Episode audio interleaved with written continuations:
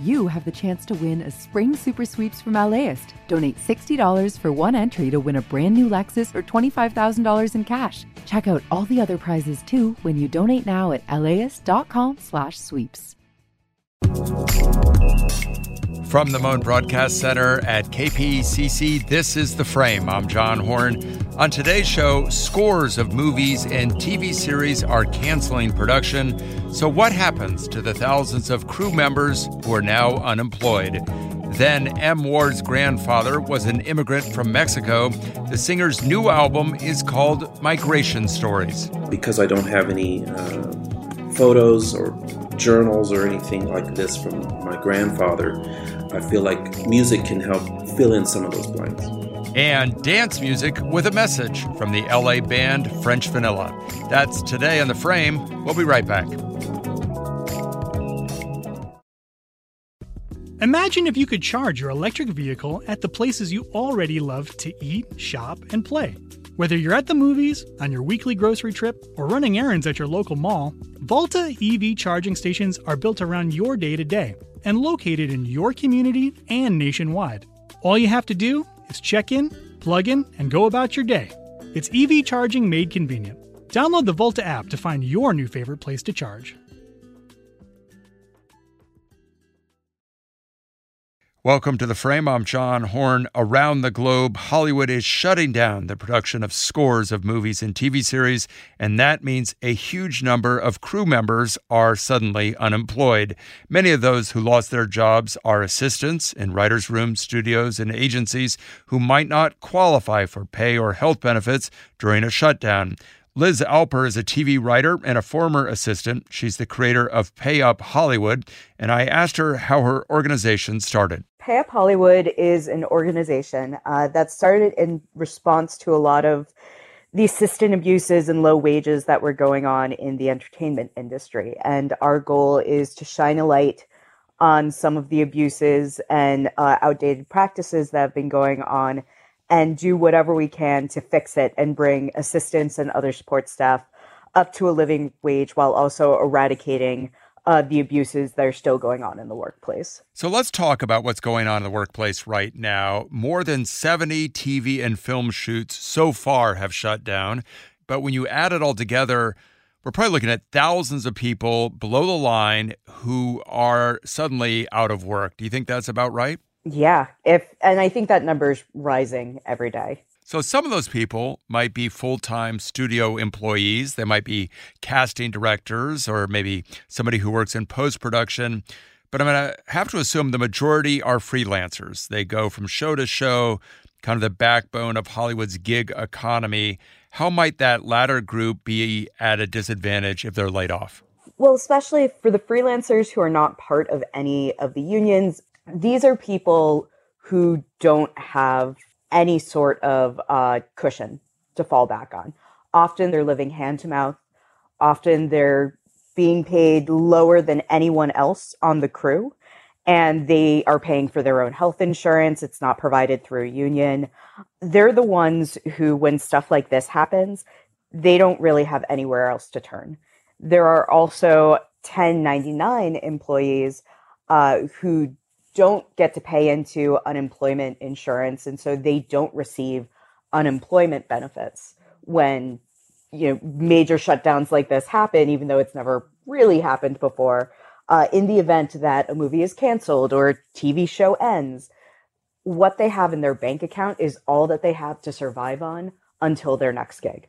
I have read that some of the things that have been considered are paying people compensation for a couple of weeks, but based on a 40 hour work week.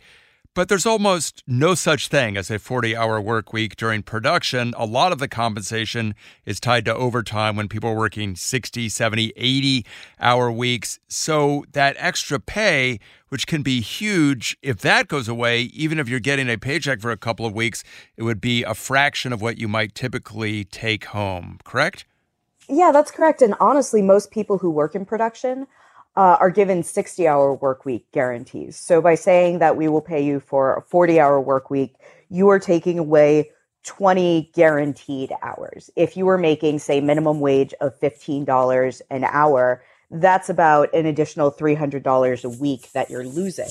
And that's a huge difference. That's the difference between being able to pay your rent, pay your bills, maybe, you know, buy your kids food. If that money goes away, you have nowhere else to turn. And especially in a situation like what we're facing now, where everything's uncertain, no one knows when production's going to be coming back, you're essentially digging a financial hole and you don't know when you can stop. We're talking with Liz Alper from Pay Up Hollywood about unemployment in Hollywood. Your organization has helped start a crowdfunding campaign. What kind of people do you think are most in need of help? I, you know, honestly, I think across the board, there are just people in need of help. It's it's the workers, it's the production folk. We're focusing on um, the support staff because that's who our organization is fighting for. But beyond the support staff, there are there are crew members, there are studio assistants, there are office workers who have been laid off without pay. So it's really everybody. And even though we started this GoFundMe, we're still urging the studios and the employees in the entertainment industry to continue compensating all their employees because right now the employees are the ones that need to be taken care of and the businesses profit because of the hard work of their people. So right now they need to be stepping up and offering financial protection and support throughout this time of uncertainty.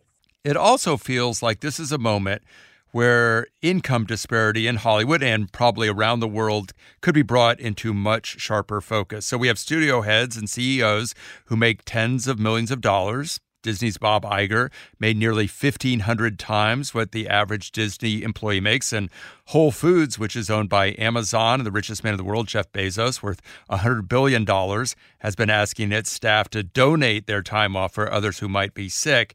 And I'm wondering if we're to step back, might this be a conversation that could follow after this is all over? You know, this is a conversation that's been had for years. So it's not that these conversations haven't happened, it's that the world hasn't taken notice yet. And so what I think needs to happen is for the public at large to understand that we are facing a severe income disparity where the people at the bottom tend to pay the most in situations like this and who are at the most at risk and yet their situations never change they're they're never given an ounce of relief instead they're told that they simply have to work harder to dig themselves out of these financial debts that they've accrued Liz Alper is a writer and the creator of Pay Up Hollywood. Liz, thanks so much for coming back on the show. Thank you so much, John. As of this taping, the GoFundMe donations to the Relief Fund for Hollywood support staff totaled about $100,000. A group of writers and showrunners, including John August, Craig Mazin, and Damon Lindelof, have pledged to match donations today up to $150,000. Coming up on the frame, M. Ward's grandfather immigrated from Mexico. The singer's new album is called Migration Stories.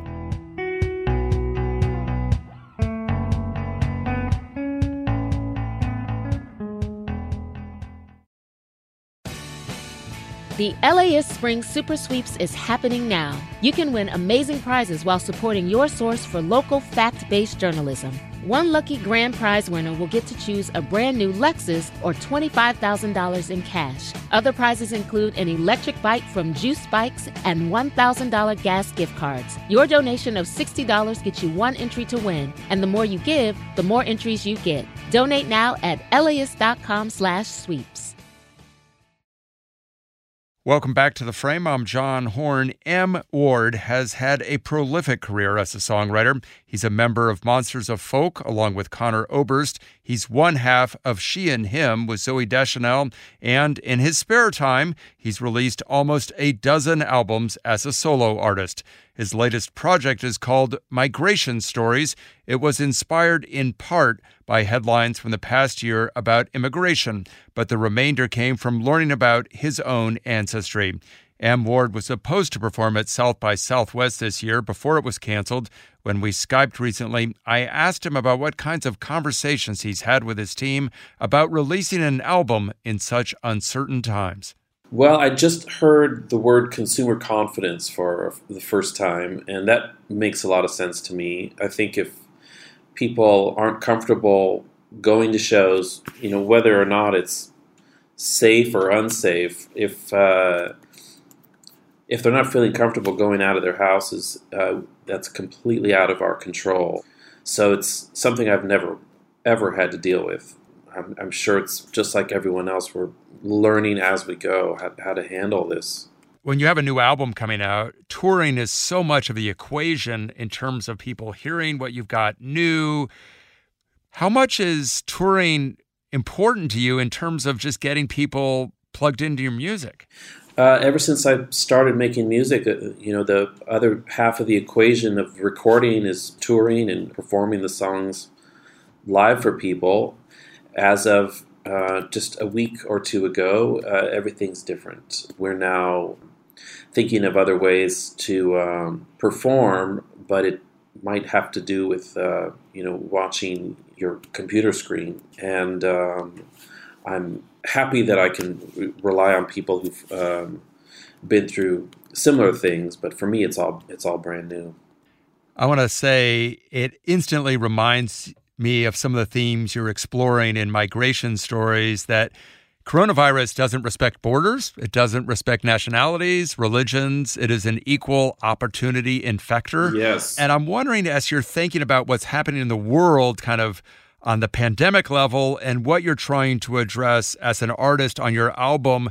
Do you see them kind of overlapping about borders and who we are and how we relate to one another? Part of the uh, original idea for the record was to um, see if there is a, uh, a, spiritual side of of migration, and um, if there is one, I think music in some way can help uh, illustrate uh, the movement, and um, it's hard to put into words exactly, but um, as I was making this record, I was learning about my grandfather's migration from Mexico uh, to California via El Paso and New Mexico and Arizona. And um, simultaneously, I'm reading all these articles about um, migration. And um, something I was surprised by when I was traveling to Europe is that I was having the same conversations and reading the same kind of articles and realizing that this is a global uh, movement.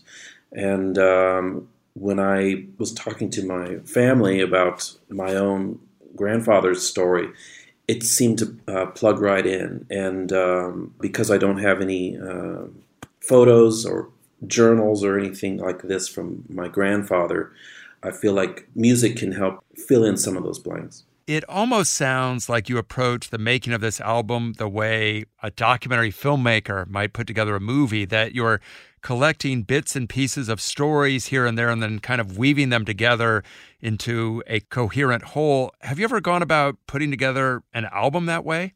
Um, I'm not sure I've ever tried to put an album exactly an album that way, but I'm definitely you know inspired by documentaries, and I love how um, it doesn't really matter how many millions of people um, you're trying to tell the story of. When it comes to a filmmaker or for me a songwriter, the most I can do is deal with one character's story or two characters and um, try to dig as deeply as I can into that story. When people are going through, say, a really bad breakup, they can find great solace in a really good breakup song. And I'm wondering if the same might be true if people are wrestling with understanding of migration or borders or immigrants. Do you think it can work the same as it does with a breakup song? I think so. Uh, I know that that's happened to me so many times, especially with older music. It has a humanizing effect, an equalizing effect, and um, the fact that they are us and we are them is, I think, one of the you know oldest stories in music and art. And um, now it would be a very good time to tell that story. We're talking with M. Ward about his new album, Migration Stories. I want to play a song from the album. This one is called Unreal City. Dream, I saw the big one strike and the forest slide kind of snappy, kind of happy, and it's about earthquakes and tidal waves. Uh, and you wrote this obviously well before the recent pandemic. What were you thinking about when you put together Unreal City? Uh, years of articles in, in the LA Times about uh, the earthquake, also uh, articles about migration and um, the fascination of being in, in a new city. And um, yeah, that's a little bit where the song comes from. Can you imagine your grandfather who crossed into the United States from Mexico listening to this album in some kind of parallel universe and what might have been going through his mind as he's making that journey and what your music might be saying about people like him who made that journey? I, I do think about that. Uh, there is one cover song on the record called uh, Along the Santa Fe Trail uh, that I had him uh, more specifically in mind it's a song from um, the era of when he did make these big life changes. And um, 1930s 1940s it was somewhat popular. I don't think it was ever a big hit but uh, it uh, was definitely inspiring for the, the main idea of the record which is to find a different point of view uh, from what we're um, reading in the newspapers every day. And i think that it's a beautiful point of view when it comes across in, in a song like uh, Along the Santa Fe Trail. Beside you, I'm riding every hill and dale while shadows hide you. Just like a pretty purple veil, thereby hangs a tale I. What did you imagine kind of visually as you were listening to the lyrics that were written by Al Dubin and Hugh Williams in this song? I feel like there's a, a great moment of discovery where um, this traveler is realizing their place and also realizing that this um, person that they're with is uh, their future. That the journey is the destination in a way? Maybe, yeah, maybe. Um, but it's it definitely seems like some transformation is happening in the song. Uh, not just in this um, beautiful surroundings that he's in, but he's discovering this person that he's with.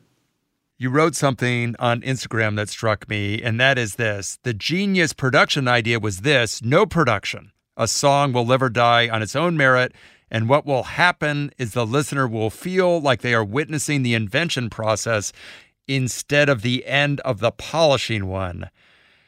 I want to hear a little bit more about that, about the idea that you can hone something so close that it loses its original shape and design. Yeah, I was I was trying to write a few words uh, about the passing of Daniel Johnston, um, whose cassette tapes made a really big influence on me. Listen up, and I'll tell a story. It somehow related really closely to me to the music of Robert Johnson, whose music I was discovering at the same time.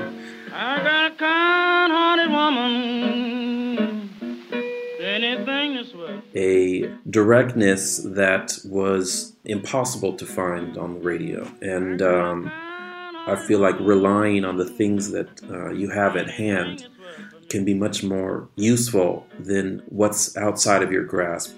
I want to ask you more about Daniel Johnston. He, I think, is considered kind of an outsider, a folk artist. He was hugely influential to people like Kurt Cobain and Tom Waits.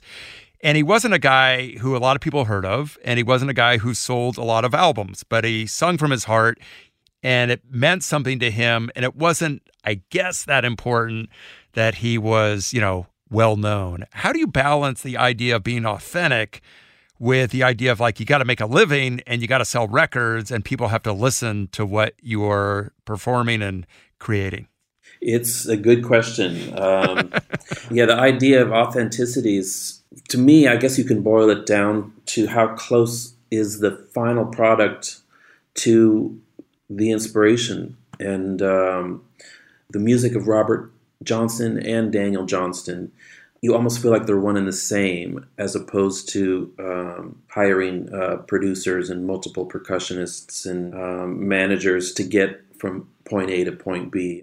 When I think of everything that's happened about public events, just looking at sports, basketball, hockey, soccer, now baseball canceled, athletes like it's like a shark. They got to swim or they die. They got to play or they don't know what to do. What is it like for a musician who maybe you like touring, maybe you don't, but you, I suspect, like playing? How do you make sure that you don't stagnate and that you can continue to do what you want to do, even if there's not a venue or means to do it publicly right now? Well, I'm lucky, very lucky to have created healthy habits back in high school, which means spending a couple hours a day with the guitar alone in my room uh, or in my studio. So the the writing process has always been me, myself, and I, and there's going to be a lot more uh, me, myself, and I over the next couple of weeks. M Ward's new album is called Migration Stories. It drops on April 3rd. Matt, thanks so much for coming on the show. Great to talk to you. I love the show. Up next on the frame, a post punk dance party with the band French Vanilla.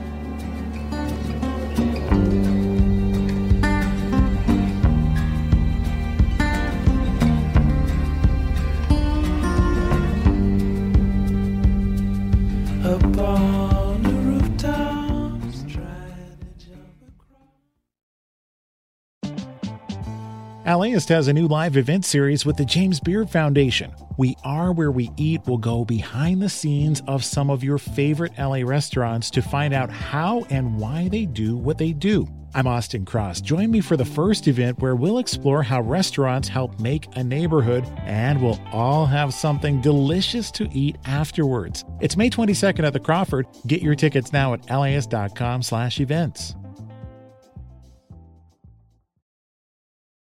Welcome back to the frame. I'm John Horn. The LA post punk band French Vanilla makes dance music with a message. With song titles like Bromo Sapien, it's clear that the band has a sense of humor, but the underlying themes in their lyrics of queer identity and gender bias couldn't feel more urgent. The frame contributor Allison Wolf spoke with bandmates Sally Spitz, Daniel Troutfield, and Allie Day about the band's most recent album, How Am I Not Myself? My name is Sally Spitz, and I sing and I write for French Vanilla. There's a window, there's a chance. There's a window, there's a chance. My name is Daniel Troutfield, and I play bass and saxophone.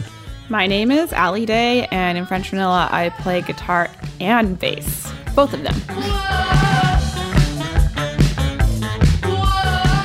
We've been definitely evolving as musicians. The first album, we made those songs, some of us having never played instruments before, essentially.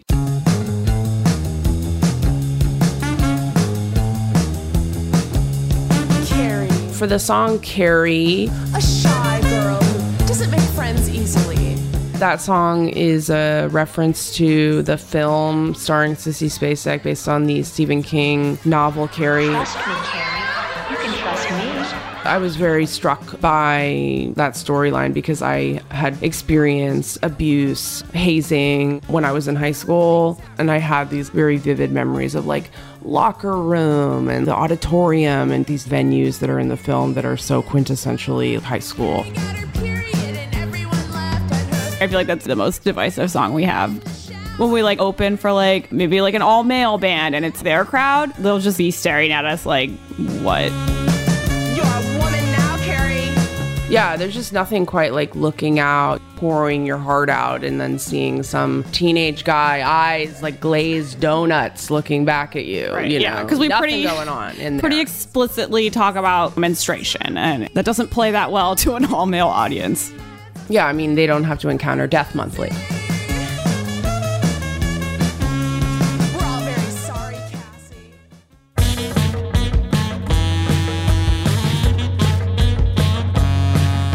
Me and Allie grew up in Lompoc, We went, California. we went to high school together, and to prom together, and I think to a homecoming together too. Oh. just prom, babe. But we're not dating because I am gay. We went as friends, Yeah, although he was not out to me. So I mean, what is the definition of a friend? What's the definition of dating? okay, so we were dating. Maybe we were. Dating. Is dating. that what you're I mean, telling we me? Went, we went to homecoming. Okay, so we went to prom. I was probably the biggest band nerd in my school. I was the drum major of the marching band, which included me having to dress up as a Jedi at high school football games. Many of my early memories are on the band bus.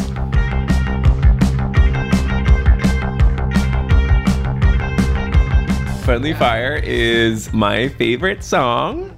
Those are some of my favorite lyrics because I think it's like my echo from the speakers. I hear a rumble in the bleachers. Bleachers remind me of marching band because we used to like perform on the fields at football game shows, and you would kind of hear ostensibly my saxophone reverberating and coming back to you on the field.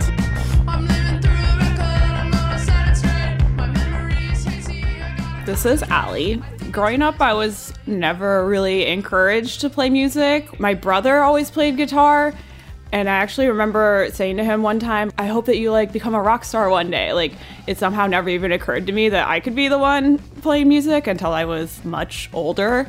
Um, and it wasn't really until college when I had friends like Sally over here that I started having my own dreams of starting a band. Our new album is called How Am I Not Myself?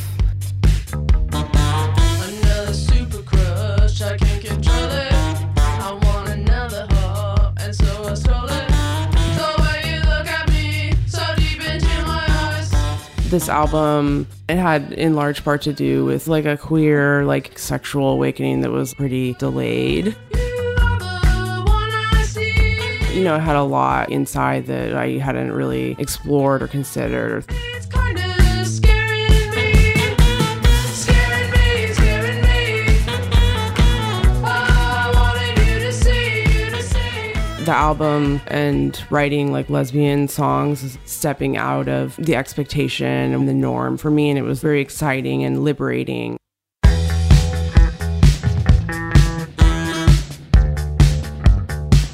Suddenly if it's fine, if it's fine, I feel alright. Other bands were like, oh my god, when you go on tour, you guys are gonna kill each other.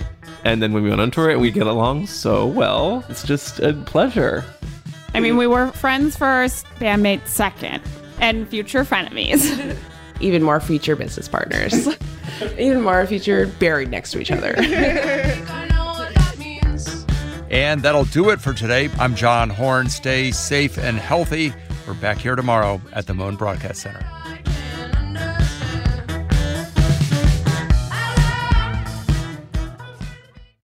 The Colorado River is running dry. Water may not reach millions of people. So if there's no water, there's no water for everybody. It's up to California's lead negotiator, a 28 year old, This is a historic thing coming. and six other negotiators to find a solution. I want an agreement that lessens the pain for all of us, not just some of us. Listen to Imperfect Paradise, the Gen Z water deal maker, wherever you get podcasts.